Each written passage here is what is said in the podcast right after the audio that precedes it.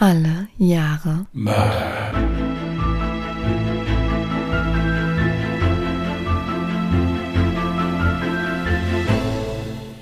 Herzlich willkommen zu Alle Jahre Mörder, der True Crime Podcast mit Christian, hallo. Und Jasmin. Hi. hallo ihr Lieben. Jasmin fängt heute an. Ich habe gerade erst entdeckt, dass man unter jeder Podcast-Folge, unter der Podcast-Beschreibung auch einen Fragesticker hat. Da steht dann, wie fandest du die Folge? Das ist so dieses standardmäßige Sticker. Das heißt, ihr könnt euer Feedback auf Spotify gerne quasi in den Kommentaren hinterlassen. Ich habe nämlich jetzt erst herausgefunden, dass man diese Kommentare auch erstmal freigeben muss. Und wir freuen uns natürlich jederzeit über Feedback. Das Einzige, was blöd ist, ist, dass wir auf diese Kommentare nicht direkt antworten können. Wir hätten allerdings die Möglichkeit, eine eigene Frage zu formulieren. Das heißt, wenn wir mal eine bestimmte Frage zu dem entsprechenden Fall haben, können wir die Frage umformulieren. Oder wir haben sogar die Möglichkeit, eine Umfrage hinzuzufügen. Also, dass du das auch mal im Hinterkopf behältst, falls wir eine Frage haben für den entsprechenden Fall, dass wir das dann da reinpacken können. Okay. So, dann muss ich ein Geständnis ablegen. Und zwar, ich bin im Jahr verrutscht. Also sprich, ich hab, mein Fall war unter 97 gelistet, weil das Opfer den Täter 97 kennengelernt hat. Die Tat ist allerdings 98 passiert. Ich habe den Fall jetzt trotzdem genommen, weil ich ihn für sehr interessant erachte. Und er ist auch recht lang geworden. Deswegen habe ich das jetzt einfach mal so belassen. Also der Täter ist 97 in ihr Leben getreten, aber wie gesagt, es ist leider 98 passiert. Aber ich hoffe, ihr vergebt mir und hört euch den Fall trotzdem an. Ja, also die Arbeit war auf jeden Fall nicht umsonst. Ich bin auf jeden Fall schon sehr gespannt auf den Fall, lehne mich jetzt zurück und lausche ergriffen. Okay, bevor wir anfangen, habe ich hier eine Triggerwarnung. In dem Fall hier geht es um sexuelle Gewalt gegen Frauen, generell Gewalt gegen Frauen. Wer das nicht hören kann, der müsste mal eine kurze Pause einlegen. Einige Namen habe ich geändert. Es ist der Abend des 3. Oktober 1998. Doris Neumann ist gerade dabei, das Abendessen für sich und ihre Gäste vorzubereiten. Sie und ihr Ehemann treffen sich regelmäßig mit Freunden zum gemeinsamen Spieleabend. Doris ist ein wenig spät dran und wenn sie ehrlich ist, auch etwas müde. Sie wurde morgens von Lärm im Haus geweckt. Aber das ist Doris gewöhnt. Die Hauseigentümerin des Mehrfamilienhauses hat schon viele Mieter und Mieterinnen kommen und gehen sehen. Und auch was Lärm und Chaos angeht, ist das Ehepaar Neumann abgehärtet. Auch ihre neue Mieterin Christine Burg, die nebenbei für die morgendliche Störung verantwortlich war, gehört eher zu den etwas lauteren Menschen dieser Erde. Die quirlige 22-Jährige, die nach einer kurzen Trennung wieder mit ihrem Ehemann zusammen ist, ist aber so nett und liebenswert, dass Doris und ihr Mann gerne über den zeitweisen Krach hinwegsehen. Endlich fertig, denkt sich Doris, als sie die letzten Schnittchen auf das Tablett gelegt hat. Ihre Überlegung, ob sie vielleicht noch den scharfen Senf auf den Tisch stellen sollte, wird vom Türklingeln unterbrochen. Ich gehe schon, ruft Doris ins Wohnzimmer, in dem ihr Mann und die Gäste schon hungrig auf das Abendessen warten. Bestimmt hat sich mal wieder einer ausgesperrt, sagt Doris so vor sich hin, als sie sich auf dem Weg zur Wohnungstür macht. Als sie diese öffnet, blickt sie in das leichenblasse Gesicht von Holger Burg, der Ehemann ihrer neuen Mieterin Christine. Herr Burg, Sie sind ja ganz blass. Ist irgendetwas passiert? will Doris besorgt von dem jungen Mann wissen. Eine gefühlte Ewigkeit später antwortet dieser mit zitternder Stimme Können Sie bitte die Polizei rufen? Meine Frau liegt tot in der Wohnung. Man hat ihr die Kehle durchgeschnitten. Doris Neumann versteckt es die Sprache. Kommen Sie rein, sagt sie mit belegter Stimme. Nachdem sie ihren Mann Bescheid gegeben hat, verständigt dieser sofort die Polizei. Als die Beamten die Wohnung von Christine Burg betreten, offenbart sich ihnen ein grausamer Anblick. In der Wohnung befinden sich kleine Abdrücke von Blut, da die Katze von Christine mehrfach über die Leiche von ihr gelaufen ist und somit das Blut in der ganzen Wohnung verteilt hat. Im Schlafzimmer liegt dann die grausam zugerichtete Leiche von Christine Burg. Schon auf den ersten Blick sehen die Ermittler, dass es sich hierbei um einen lupenreinen Overkill handelt. Christines gesamter Körper ist nach Zählung der Ermittler mit 126 Messerstichen übersät einige davon so tief, dass sich noch Messerabdrücke im Laminatboden befinden. Die Beamten verständigen die Spurensicherung und befragen währenddessen den schockierten Ehemann von Christine. Dieser gibt an, dass er wie gewöhnlich am Nachmittag von der Arbeit heimgekommen sei. Als er die Wohnung betreten habe, hatte er jedoch gedacht, dass seine Frau sich vor ihm verstecken würde. Ein Spaß, den sich Christine gerne das eine oder andere Mal erlaubte. Im Schlafzimmer angekommen, fand er dann die Leiche seiner Frau auf dem Boden liegend vor. Als auffällig gibt der Ehemann zu Protokoll, dass die Wohnungstür zweimal abgeschlossen war. Dies wäre mehr als unüblich für seine Frau, zumindest dann, wenn sie sich in der Wohnung befinde. Zeitgleich beginnen die Spurensicherer mit ihrer Arbeit. Neben der Sicherung der Gewebespuren machen sich die Ermittler nur noch auf die Suche nach der Tatwaffe, bei der es sich mit an Sicherheit grenzender Wahrscheinlichkeit um ein Messer handeln muss. Aber so sehr die Beamten auch suchen, sie finden in der Wohnung kein Messer, welches in Größe und Ausmaß zu den Stichverletzungen passt. In Bezug auf die Rekonstruktion der Tat kommen die Ermittler zu dem Schluss, dass sich der Täter bereits in der Wohnung befunden haben muss. Auf ein gewaltsames Eindringen deutet allerdings nichts hin. Christine Neumann hat morgens gemeinsam mit ihrem Mann kurz die Wohnung verlassen, um ihn zur Arbeit zu fahren. In dieser Zeit muss sich der Täter, der offenbar noch im Besitz eines Schlüssels ist, Zutritt verschafft haben. Sein ahnungsloses Opfer muss er dann im Schlafzimmer hinterrücks überwältigt und über 100 Mal mit dem Messer auf sie eingestochen haben. Sichergestellte Faserspuren am Tatort deuten darauf hin, dass sich der Täter vor der Tat ausgezogen haben muss. Die Spurensicherer stellen am Tatort blaue Faserspuren einer Unterhose sicher. Ebenso werden Blutspuren der Ermordeten im Bad und am Türspion sichergestellt. Der Täter muss sich also nach der Tat das Blut abgewaschen haben und über den Türspion gecheckt haben, ob die Luft rein ist. Hierzu passt die Aussage von Vermieterin Doris Neumann. Sie wurde morgens aller Wahrscheinlichkeit nach vom Todeskampf des Opfers geweckt. Rückblickend erinnert sie sich in ihrer Zeugenbefragung ein Wimmern gehört zu haben. Auch erinnert sie sich daran, dass sie Christine und ihren Ehemann beim Verlassen des Hauses noch gehört haben muss. Beide alberten ein wenig im Flur herum, ehe sie das Haus dann endgültig verließen. Christine Neumann hatte auch gehört, dass jemand morgens aus dem Haus geschlichen ist. Leider konnte sie denjenigen jedoch weder im Flur noch auf der Straße erkennen, da die Rollläden noch heruntergezogen waren. Auf die Frage hin, wer als möglicher Täter in Betracht kommt, fällt schnell der Verdacht auf den Ex-Freund von Christine, Michael S. Diesen hatte Christine während ihrer Arbeit in der Metro kennengelernt. Der 25-Jährige arbeitet dort im Lager. Er war auch der Grund, warum die Ehe von Christine kurzzeitig in die Brüche ging. Beide begannen eine Affäre. Dem Umfeld fiel schnell die enorm besitzergreifende Wirkung auf, die Michael S. auf Christine ausübte.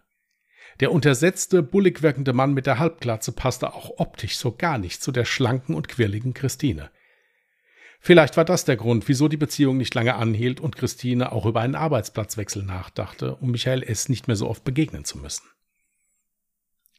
Michael S. bewohnt ein Zimmer in einem kleinen Hotel in Krefeld, welches von seiner Mutter betrieben wird. Schon beim Betreten des Hotels bemerken die Ermittler schnell, dass hier die Mutter das Kommando führt. Nachdem sie die Ermittler in das Zimmer ihres Sohnes geführt hat, tut dieser überrascht und streitet jegliche Tatbeteiligung ab. Dies soll aber nichts bringen. Denn im Zimmer von Michael S. stellen die Ermittler eine blaue Unterhose sicher, deren Fasern zu denen am Tatort passen. Da die andere Kleidung von Michael schon gewaschen ist, kann das Kriminallabor zwar Blutrückstände sicherstellen, diese aber aufgrund der Waschung nicht der Ermordeten zuordnen. Die Beamten nehmen Michael S. mit zur Befragung aufs Revier. Hier streitet er erstmal vehement ab, in der Wohnung seiner Ex-Freundin gewesen zu sein, und außerdem wüsste er auch gar nicht, wo diese wohnen würde. Als die Ermittler ihn dann allerdings damit konfrontieren, dass sie Faserrückstände seiner Hose in der Wohnung gefunden haben, ändert Michael es seine Aussage und gibt zu Protokoll, dass er vergessen habe, am Tattag in der Wohnung gewesen zu sein. Ausgezogen habe er sich dort allerdings nicht, und somit könne er sich nicht erklären, wie die Faserrückstände seiner Unterhose dorthin kommen. Selbstverständlich glauben die Beamten dem Lageristen, der noch bei seiner Mama im Hotel wohnt, kein Wort. Es wird ein Haftbefehl erlassen und Michael S. kommt in U-Haft. Im Februar 1999 startet dann der Prozess vor der großen Strafkammer des Duisburger Landgerichts. Im Prozess werden unter anderem die anderen Hausbewohner als Zeugen geladen. Auch Doris Neumann und ihr Ehemann Rainer müssen in den Zeugenstand. Harald König, ein weiterer Hausbewohner, gibt in seiner Zeugenaussage an, dass er zum Tatzeitpunkt Unruhe in der Nachbarwohnung wahrgenommen habe. Dies aber nicht als gefährlich erachtet hatte. Der ältere Mann dachte, dass das Ehepaar gerade etwas, Zitat, wilderen Sex hätte. Auch stellt sich in der Verhandlung heraus, dass Michael S. im Besitz eines Zweitschlüssels von Christine Neumanns Wohnung war. Dieser ermöglichte es ihm, sein Opfer Tage vorher auszuspionieren und somit genau zu wissen, wann Christine in der Wohnung alleine ist. Auch wenn die Tat Michael S. einwandfrei nachgewiesen werden kann, fällt das Strafgericht ein eher mildes Urteil. Elf Jahre Haft wegen Totschlags. Die Presse sowie alle Angehörigen von Christine Neumann sind entsetzt. Michael S., der während des Prozesses teilnahmslos neben der Verteidigerin saß und häufig mit einem Stift auf einem Blatt Papier rumkritzelte, nimmt das Urteil eher regungslos entgegen. Eine Einlassung oder gar ein Geständnis hat es im Zuge der Verhandlung von ihm sowieso nicht gegeben. Seine Haftzeit muss Michael S. in der JVA Geldern absitzen. Hier gilt er als unauffälliger Strafgefangener. Während seiner Haft stellt er mehrere Anträge auf vorzeitige Haftentlassung. Zweimal wird er in dieser Zeit psychiatrisch begutachtet. Die Gutachten könnten unterschiedlicher nicht sein. Während der erste Gutachter Michael S. eine unsichere Persönlichkeit und keine Gefahr, nochmal straffällig zu werden, bescheinigt, ist der zweite Gutachter komplett anderer Meinung. Er sieht in Michael S. einen gefährlichen, höchst manipulativen Menschen, der in keiner Weise unsicher ist.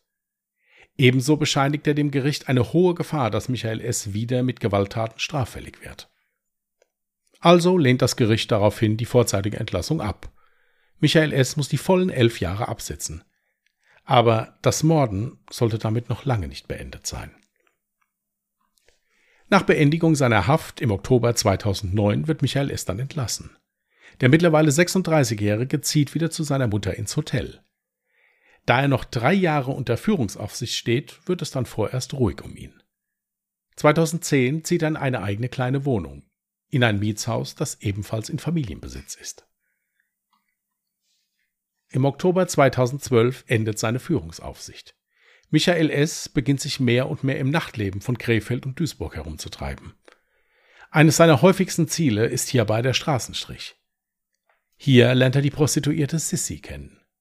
Die junge Frau ist zunächst vorsichtig, was ihren Freier angeht, aber dennoch schafft es Michael, sie davon zu überzeugen, ihm ihre Handynummer zu geben und sogar auf einen Hausbesuch bei ihm lässt sie sich ein. Durch seine manipulative Art schafft es Michael schnell, Sissy davon zu überzeugen, dass er für sie mehr sein will als nur ein Freier. Er verspricht der jungen Frau, sie aus dem Milieu herauszuholen und bietet als Alternative eine Ausbildungsstelle im Hotel seiner Mutter an. Nach anfänglichem Zögern lässt sich Sissy mehr und mehr auf den 36-Jährigen ein und glaubt nach einiger Zeit selbst an das Pretty Woman ähnliche Märchen, welches ihr Michael erzählt. Aber Sissy bemerkt schnell, dass sie sich in eine gefährliche Abhängigkeit begeben hat. Michael kontrolliert die junge Frau in nahezu allen Belangen. Zu Beginn ihres Kennenlernens log Sissy ihm einmal vor, ein Kind zu haben. Anfänglich nur, um so vielleicht etwas mehr Geld von ihrem Kunden zu bekommen. Als beide eine Beziehung beginnen, behält sie diese Lüge allerdings bei, um sich so wenigstens ein paar Freiräume zu schaffen. Doch gerade diese Lügen sollten Sissy zum Verhängnis werden. Es ist der 13. Februar 2012. Michael S. holt Sissy von zu Hause ab. Beide wollen einen gemütlichen Fernsehabend bei Michael zu Hause verbringen. Was zu Beginn noch nach Harmonie aussieht, endet blutig. Als Sissy im Laufe des Abends auf die Toilette geht, streift sich Michael S. Handschuhe über und bewaffnet sich mit Pfefferspray und einem Schraubenschlüssel, ehe er im Dunkeln auf seine Freundin wartet. Als die ahnungslose Sissy das Wohnzimmer wieder betritt, sprüht Michael ihr das Pfefferspray ins Gesicht und schlägt mit dem Schraubenschlüssel auf sie ein. Sissy versucht sich nach Kräften zu wehren, aber gegen den ihr körperlich überlegenen Michael hat die junge Frau keine Chance. Michael fesselt Sissy mit Handschellen und wirft sie auf die Couch. Als sie so gefesselt und unter Schmerzen daliegt, beginnt Michael hysterisch, teilweise unter Tränen, auf sie einzureden. Als erstes wirft er Sissy vor, dass er mittlerweile wüsste, dass sie kein Kind habe und dass sie ihn die ganze Zeit nur belogen habe. In ihrer Todesangst bemerkt Sissy, dass Reden vielleicht ihre einzige Chance ist, um lebend aus diesem Martyrium herauszukommen. Also beginnt sie damit, Michael das zu sagen, was er hören will. Und sie schafft es sogar, dass er sie nach Hause fährt. Hilfesuchend wendet sich Sissi an ihren Bruder Heiko. Dieser ist schockiert, als er seine Schwester sieht. Nachdem beide im Krankenhaus waren, machen sie sich auf den Weg zur Polizei, um Anzeige zu erstatten. Doch die Polizei nimmt Sissys Aussage nicht so richtig ernst. Auch erfolgt keine Fotodokumentation ihrer Verletzungen, da im Computersystem der Beamten vermerkt ist, dass die junge Frau als Prostituierte arbeitet. Am nächsten Tag bekommt Sissy diverse SMS von Michael, in denen er sich immer wieder entschuldigt und ihr anbietet, ihr sogar Geld zu schicken. Auch eine Ausbildung im Hotel der Mutter will er jetzt ermöglichen. Sissy ist verängstigt und antwortet nicht auf die Nachrichten. Dies hat zur Folge, dass Michael es anfängt, die junge Frau zu verfolgen. Dass Sissy große Angst vor Michael hat, zieht sie in einer Nacht- und Nebelaktion aus ihrer Wohnung aus und verlässt Essen. Eine Zeit nach dem Umzug scheint es, als hätte sich die Bedrohung erledigt. Jedoch bekommt Sissy zwei Monate später den Anruf eines unbekannten Mannes, der ihr am Telefon glaubhaft versichert, dass Michael S. ihn engagiert hat, sie zu entführen. Hierfür nennt er sogar die Adresse einer verlassenen Lagerhalle, wohin sie gebracht werden soll. Hier würde sich dann Michael um Sissy kümmern. Als Belohnung soll der Komplize 5000 Euro erhalten. Sissy schafft es, den Unbekannten zu einem Treffen zu überreden und mit ihr im Rahmen dessen zur Polizei zu gehen. Wieder bei der Polizei in Essen angekommen, erfährt Sissy die nächste herbe Enttäuschung. Zwar wird die Aussage des Mannes aufgenommen, jedoch wird ihr nur wenig Glauben geschenkt und somit verlaufen die Ermittlungen eher halbherzig. Von Seiten der zuständigen Staatsanwaltschaft hieß es in einem späteren Interview, dass der Zeuge aufgrund seines Umfelds eine verminderte Glaubhaftigkeit habe. Auch die von Michael angefertigten Notizzettel mit zum Beispiel Sissys Anschrift sowie ihrer Handynummer reichen den Behörden als Beweis nicht aus. Im August 2015 dann die Verhandlungen am Amtsgericht Krefeld. Schon zu Beginn der Verhandlungen sind Sissy und ihre Anwältin das erste Mal sprachlos. Denn erst hier erfahren sie von Michaels Vorstrafe wegen Totschlags. Das Urteil im Rahmen der Hauptverhandlung fällt dagegen wie immer milde aus. Zwei Jahre, acht Monate für schwere Körperverletzung. Hierfür soll Michael seine Haft innerhalb von 14 Tagen in der JVA antreten. Jedoch geht Michael erstmal in Berufung. Und somit zieht sich das Verfahren um weitere fünf Jahre hin. Fünf Jahre, in denen Michael S. Sissi auf der Arbeit auflauert. Sie bemerkt ihn aber Gott sei Dank früh genug und sucht Hilfe bei einer Sozialarbeiterin, die sich um die Sexarbeiterinnen kümmert. Diese verständigt umgehend die Polizei sowie die Kripo. Michael bekommt einen dauerhaften Platzverweis und Sissy schafft es so, ihn aus ihrem Leben zu bekommen. Aber die Angst wird sie noch jahrelang begleiten. Und leider wird auch Michael S. wieder durch eine grausame Tat in Erscheinung treten. Im April 2015 wird die Polizei ins Hotel bzw. das angrenzende Wohnhaus von Michaels Mutter gerufen. In der Dachgeschosswohnung liegt die Leiche einer jungen Frau. Es handelt sich hierbei um die 23-jährige Stephanie L. Stefanie wohnt seit ein paar Monaten im Dachgeschoss des Hotels und macht hier eine Ausbildung. Die Wohnung sowie die Ausbildungsstelle hat ihr Michael S. besorgt. Kennen tun sich beide vom Essener Straßenstrich. Hier arbeitete Stefanie als Sexarbeiterin. Doch hier dauert es nicht lange, bis Michael ihr gegenüber gewalttätig wird. Eines Abends verprügelt er Stefanie und vergeht sich im Anschluss sexuell an ihr. Stefanie beendet daraufhin die Beziehung und erstattet Anzeige. Aber auch ihr schenkt die Polizei wenig Glauben aufgrund ihrer vorhergegangenen Tätigkeit. Aus der Wohnung ausziehen oder ihren Job kündigen möchte sie allerdings nicht.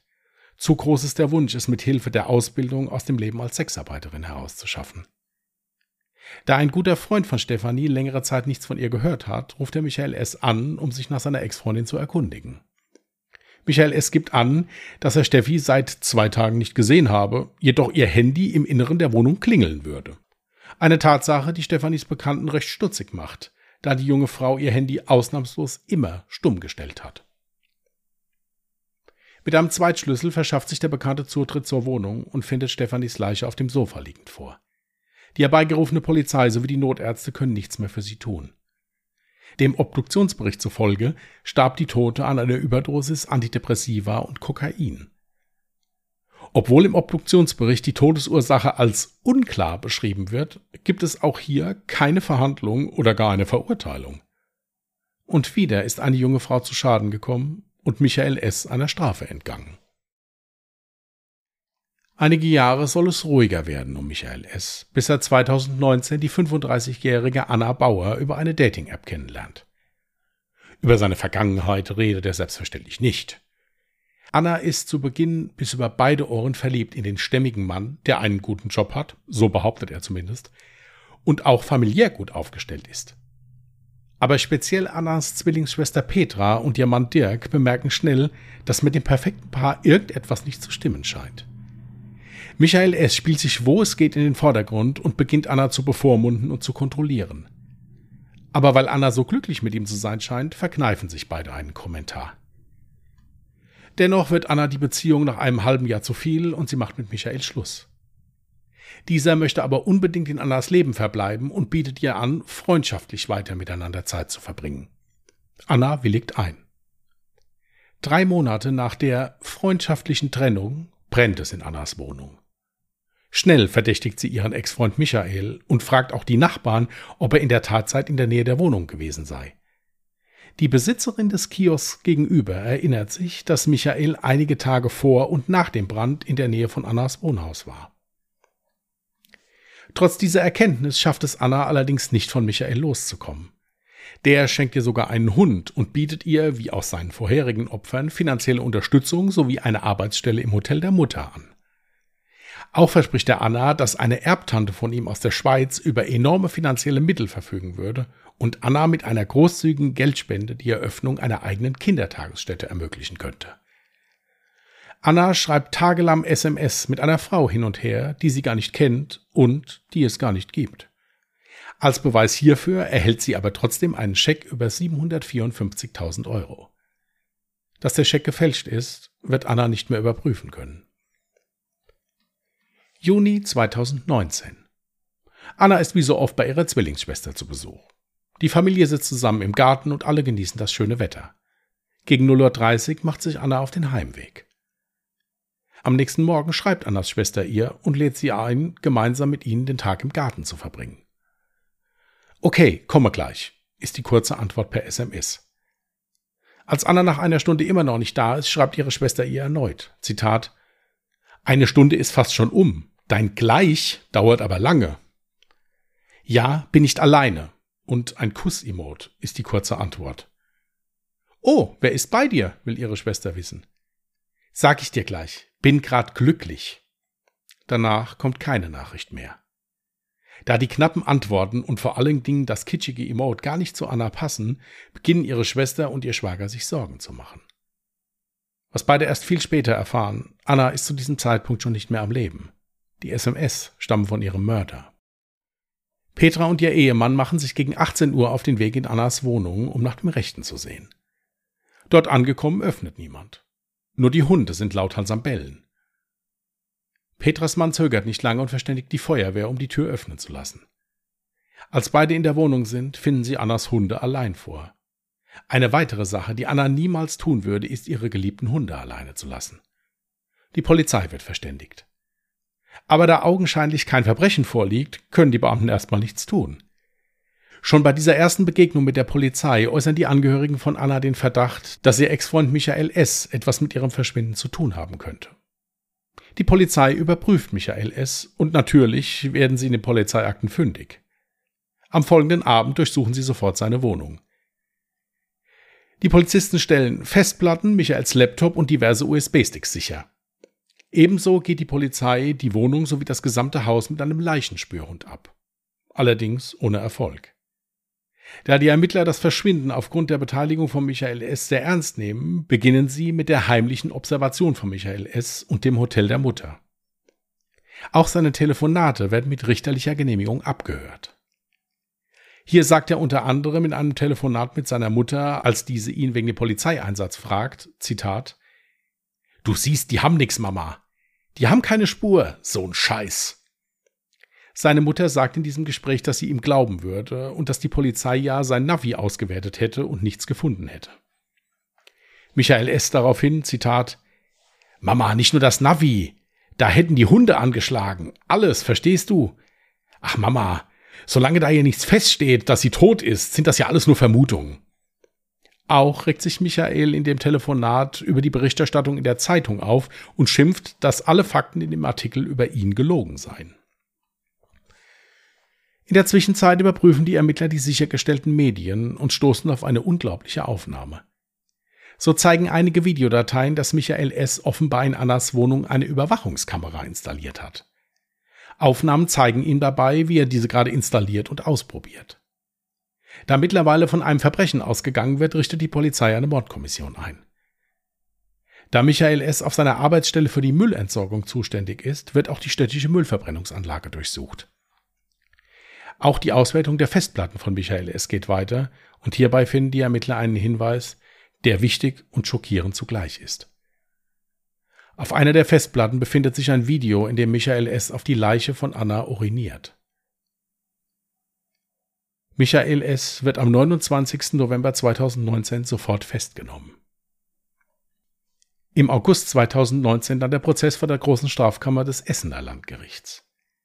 Der Mord ohne Leiche, wie er in der Presse zuhauf getitelt wurde, erregt enormes Aufsehen in der Öffentlichkeit. Michael S. schweigt in diesem Prozess weitestgehend zu den Vorwürfen. Und zum Entsetzen aller verrät er auch nicht, wo er die Leiche hat verschwinden lassen. Ein Schlag ins Gesicht von Annas trauernder Familie. Dennoch reichen dem Gericht die Beweise aus. Michael S. wird am 15. Dezember 2020 zu lebenslanger Haft mit anschließender Sicherungsverwahrung verurteilt. Ebenso stellt das Gericht die besondere Schwere der Schuld fest. Der Bundesgerichtshof wird das Urteil im Anschluss nochmals bestätigen sowie eine Revision von Michael S. als unbegründet verwerfen.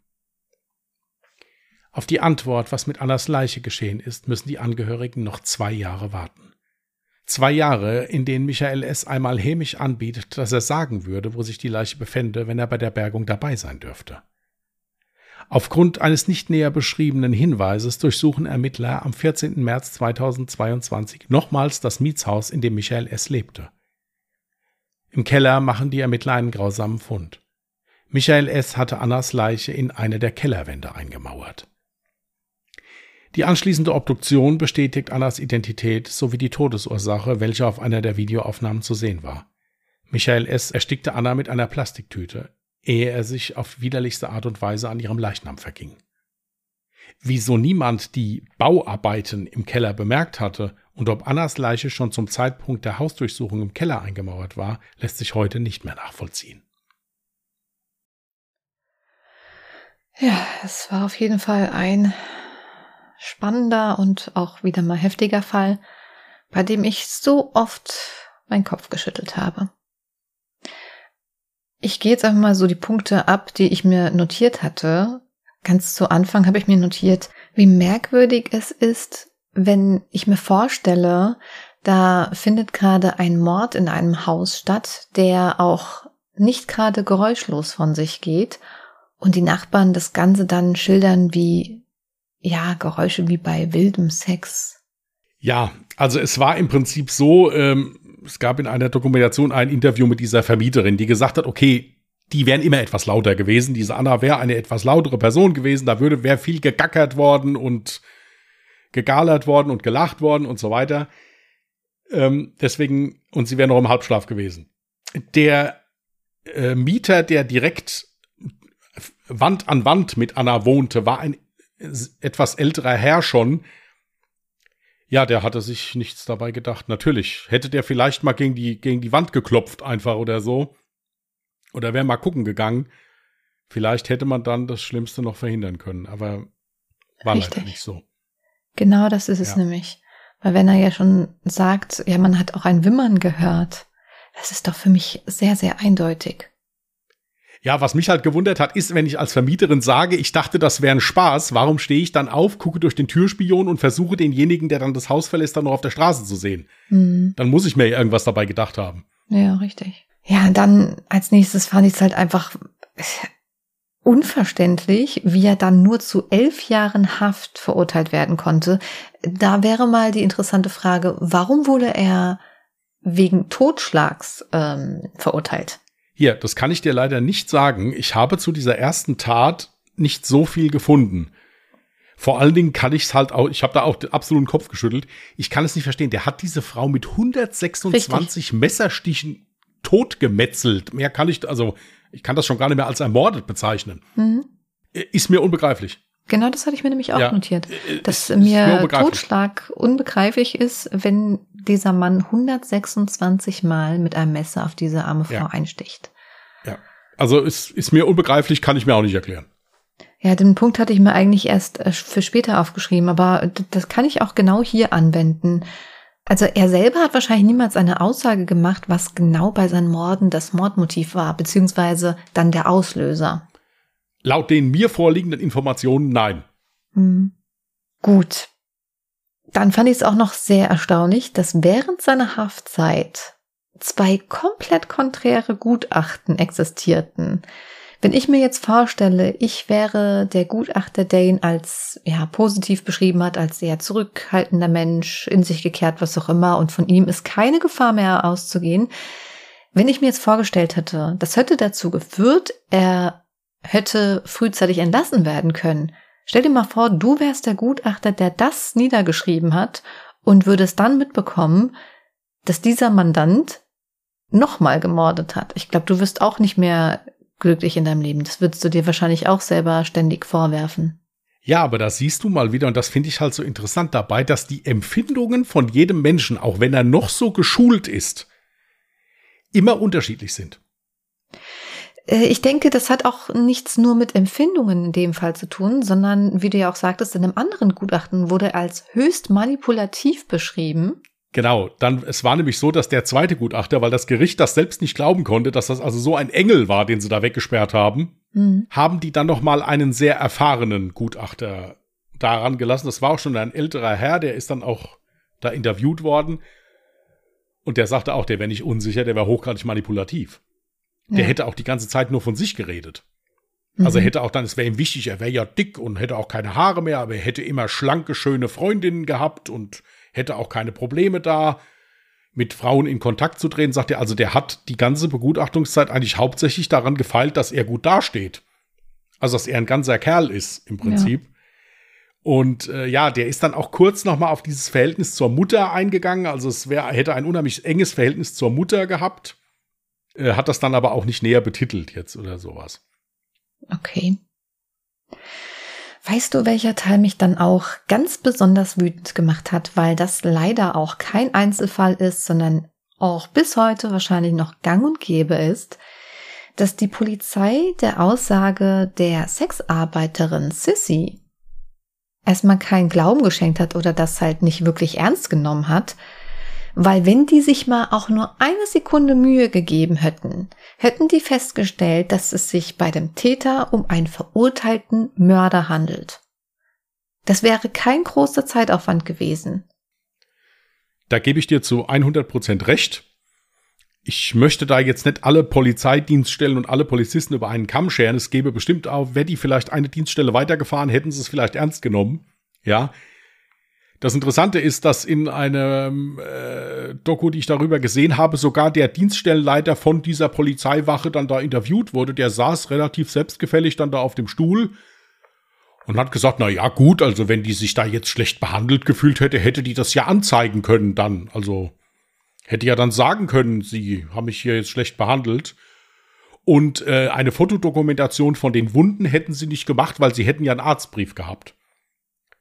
Und da mhm. kann ich aus meiner Zeit in der Notaufnahme sprechen. Ich hatte ja leider auch den einen oder anderen misshandelten Menschen vor mir. Das ist das Erste, was die Polizei haben will. Fotos. Also es war bei mir dann auch oft so, dass die Polizei dann auch schon in die Notaufnahme kam und hat dann gesagt, können Sie das bitte fotografieren, können Sie uns das bitte schicken. Ja, oder sie haben es dann selbst gemacht hinterher. Ähm, also das muss ich sagen, das war wirklich ja, das ist gewertet. Und eigentlich sollen ja vor dem Gesetz alle Menschen gleich sein. Zumindest steht es ja so geschrieben. Ja. Richtig. Ja, und als wäre das dann nicht genug, kommt dann etwas später dann nochmal, also wie kann man bitte eine Aussage nicht ernst nehmen, bei der einem gesagt wird, ich habe herausgefunden, es wurde ein Auftragkiller für mich engagiert. Und hallo, der sitzt jetzt hier. Er gibt an, ich wurde äh, engagiert, damit ich diese Frau töten kann. Also was arbeiten da für Leute bei der Polizei, dass sowas nicht genauer untersucht wird? Ja, also da stand in der einen Quelle halt drin, das wäre wohl ein Mann aus dem Milieu gewesen, der also auch einschlägig polizeilich bekannt war, spielt aber auch keine Rolle. Richtig. Ich meine, dass jetzt nicht der Oberstudienrat aus der Nachbarschaft dir deine Ex-Freundin entführt, ja, äh, wenn du ihn da 5000 Euro vergeben willst, das ist ja auch klar. Aber selbst wenn das irgendeiner war, der, der wirklich überhaupt nicht, es ist ja trotzdem eine Sache, der nachgegangen werden muss. Mhm. Der Sache ist natürlich auch nachgegangen worden, aber halt, ja, ich kann ja etwas verfolgen, so wie das zum Beispiel hier in dem letzten Fall von der Anna die Ermittler gemacht haben, die ja wirklich die Akten aufgemacht haben und gesagt haben, okay, der ist hier wegen einschlägigen Gewalttaten vorbestraft, den behalten wir jetzt mal im Auge hier. Da scheint ja irgendwas nicht zu stimmen mit dem. Richtig. Und das hätte schon viel, viel, viel früher passieren müssen. Ja, also das, das fand ich halt auch ganz schlimm. Es spielt ja keine Rolle, als was ein Mensch arbeitet. Und ich bleibe noch mal dabei, dass Sexarbeiterinnen, ja, das sind Menschen wie alle anderen Menschen auch. Und die haben auch das Recht darauf, beschützt zu werden und dass da vernünftig ermittelt wird. Richtig. Und es war ja jetzt mit dieser Sissy auch kein Einzelfall. Es ist ja später genau dasselbe mit dieser Stefanie nochmal passiert. Exakt genau. dasselbe, genau. eins zu eins. Es ist einfach wahnsinnig traurig. Da war es halt noch einfacher, weil sich ja keiner mehr beschweren konnte aus äh, scheinbar dann, weil die arme Frau ja leider tot war. Ja, dieser Mord konnte ja dann ihm auch nie nachgewiesen werden. Also da hat es ja auch keine Verhandlungen dazu gegeben.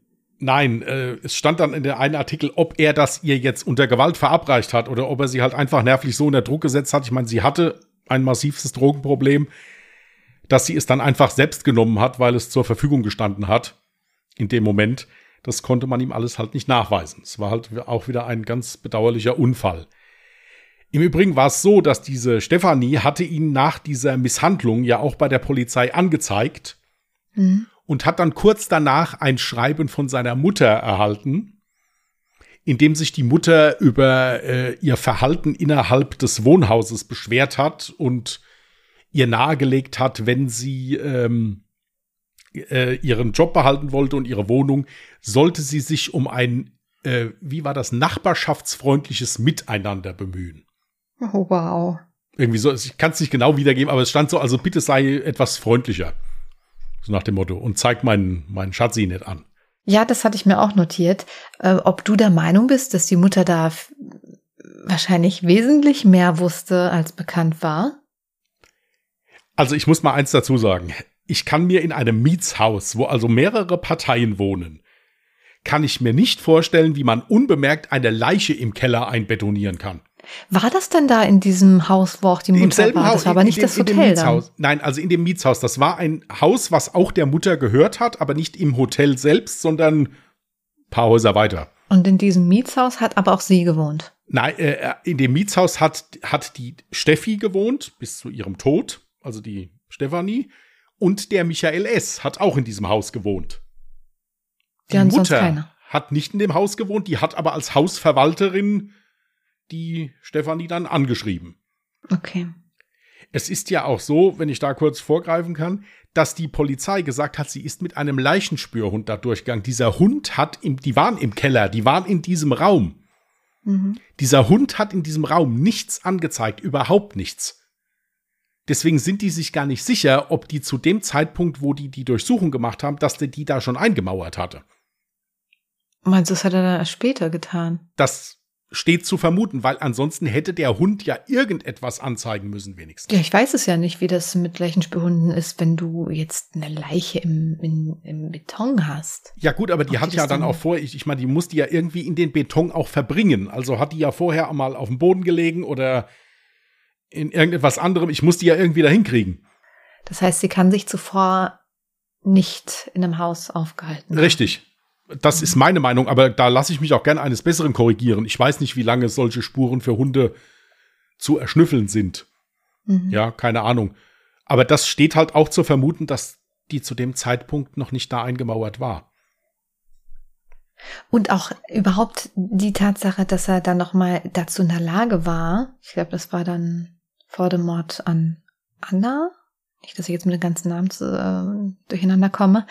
Er wurde ja eigentlich verurteilt wegen der Körperverletzung zu zwei Jahren und acht Monaten. Abgesehen davon, dass das auch ein Witz dafür ist, dass es sich, wie gesagt, um einen verurteilten Mörder handelt. Ja, und das, für mich hat das auch den Tatbestand der Geiselnahme erfüllt. Also Freiheitsberaubung. Er hat sie ja Richtig. gefesselt und äh, mhm. nicht gehen lassen. ja. ja. Aber unabhängig davon, dass ich jetzt dieses Urteil als viel zu kurz empfunden habe, ist dann auch nochmal dieser, habe ich das richtig verstanden? Eigentlich sollte er die Haft innerhalb von 14 Tagen antreten. Richtig, ist aber in Berufung.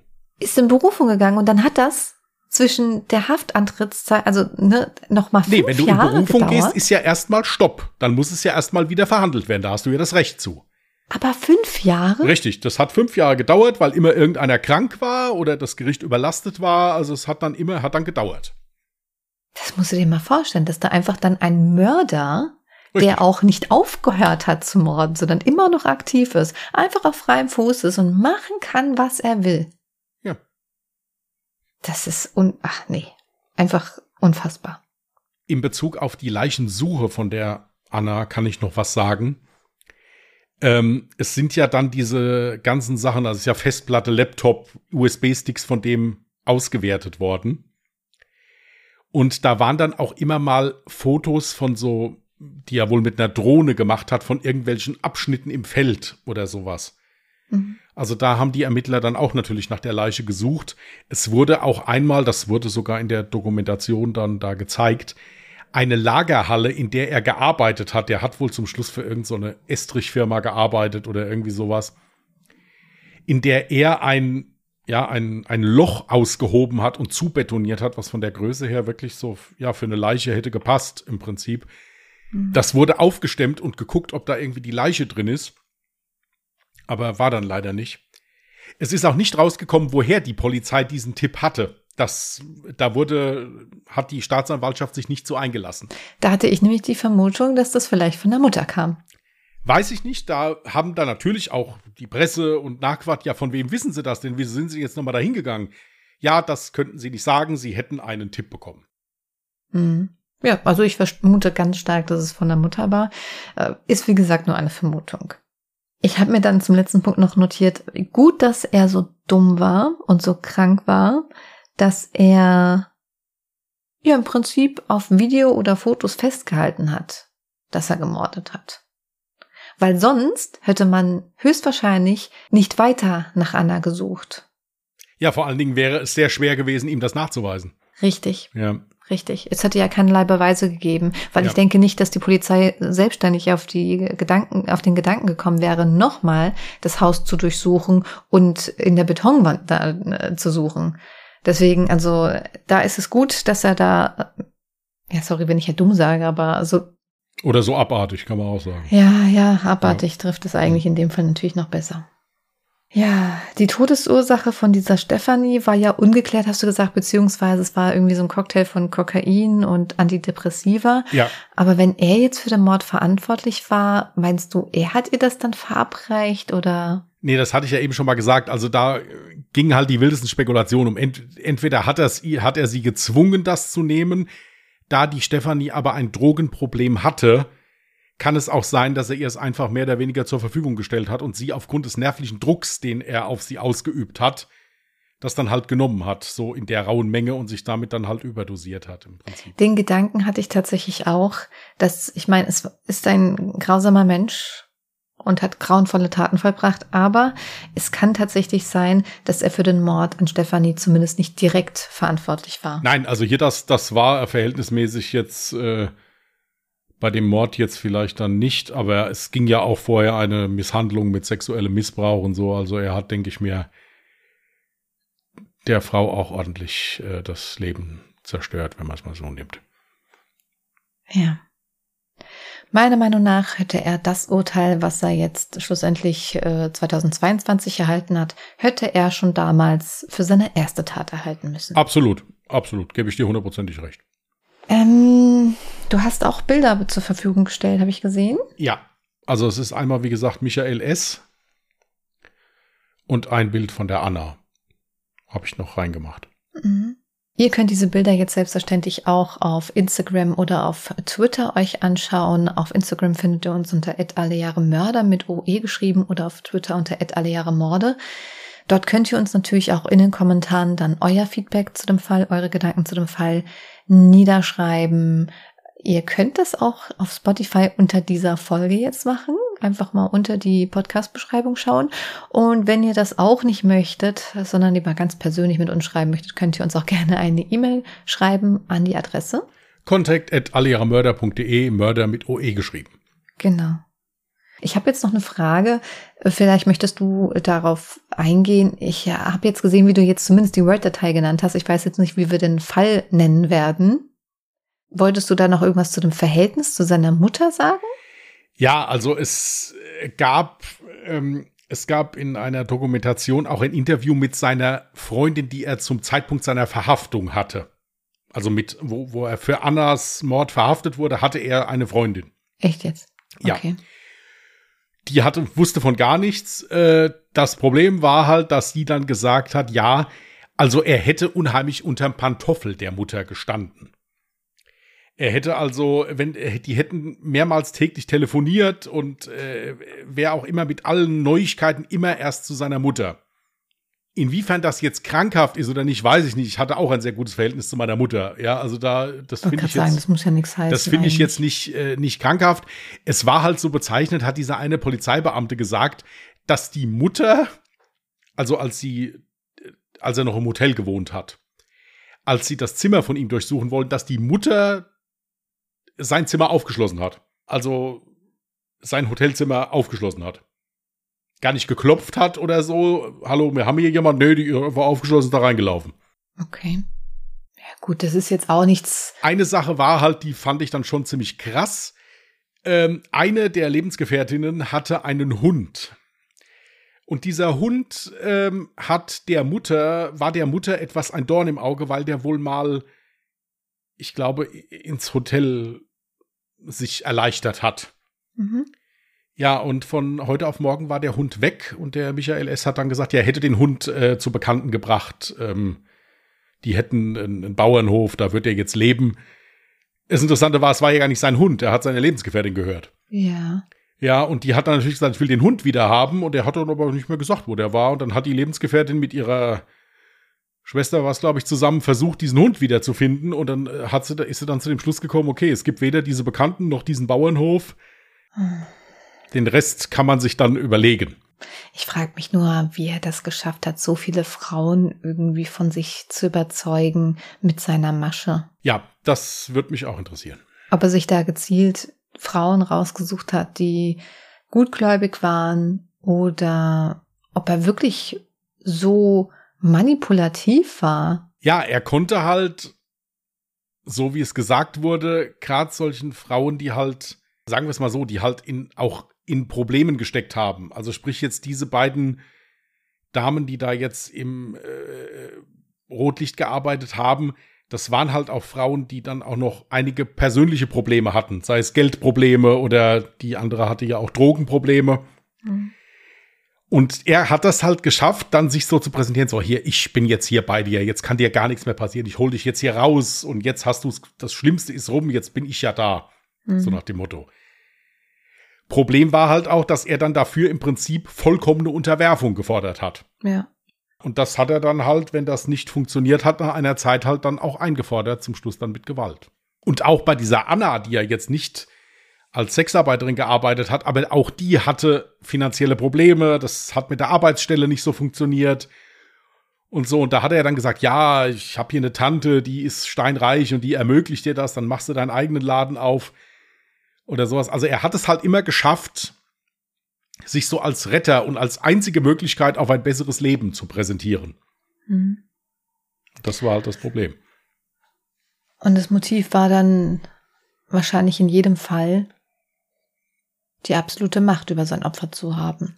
Ja, genau, und halt die Rache dafür, dass er zurückgewiesen wurde. Genau. Dass er das nicht akzeptiert hat, halt. Hm. Okay, gut. Das war's von meiner Seite. Wenn du möchtest, kannst du direkt ein neues Jahr ziehen. 1973. Das Jahr hatte ich bereits zweimal.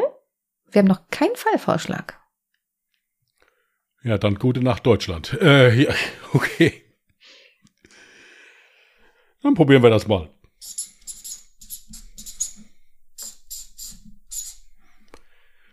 Okay, ihr Lieben, ich bin einmal mehr auf euch angewiesen. Wir brauchen Fallvorschläge für 1973. Genau. Wenn schnell geht, macht nichts. Ja? Könnt ihr gerne über Social Media oder auch gerne als Spotify-Kommentar hinterlassen oder gerne per E-Mail. Ihr findet auch nochmal alles in der Podcast-Beschreibung. Okay, ihr Lieben. Dann wünschen wir euch jetzt einen entspannten Wochenstart. Passt gut auf euch auf. Wenn ihr Lust habt, hört gerne mal bei Ungedingst rein. Das ist unser anderer Podcast. Da geht es viel, viel gemütlicher und lustiger zu. Immer Mittwochs steht alles unten in den Show Notes, wenn euch das interessiert. Bis dahin, passt gut auf euch auf, bleibt gesund, bleibt vernünftig und tschüss. Macht's gut. Bye.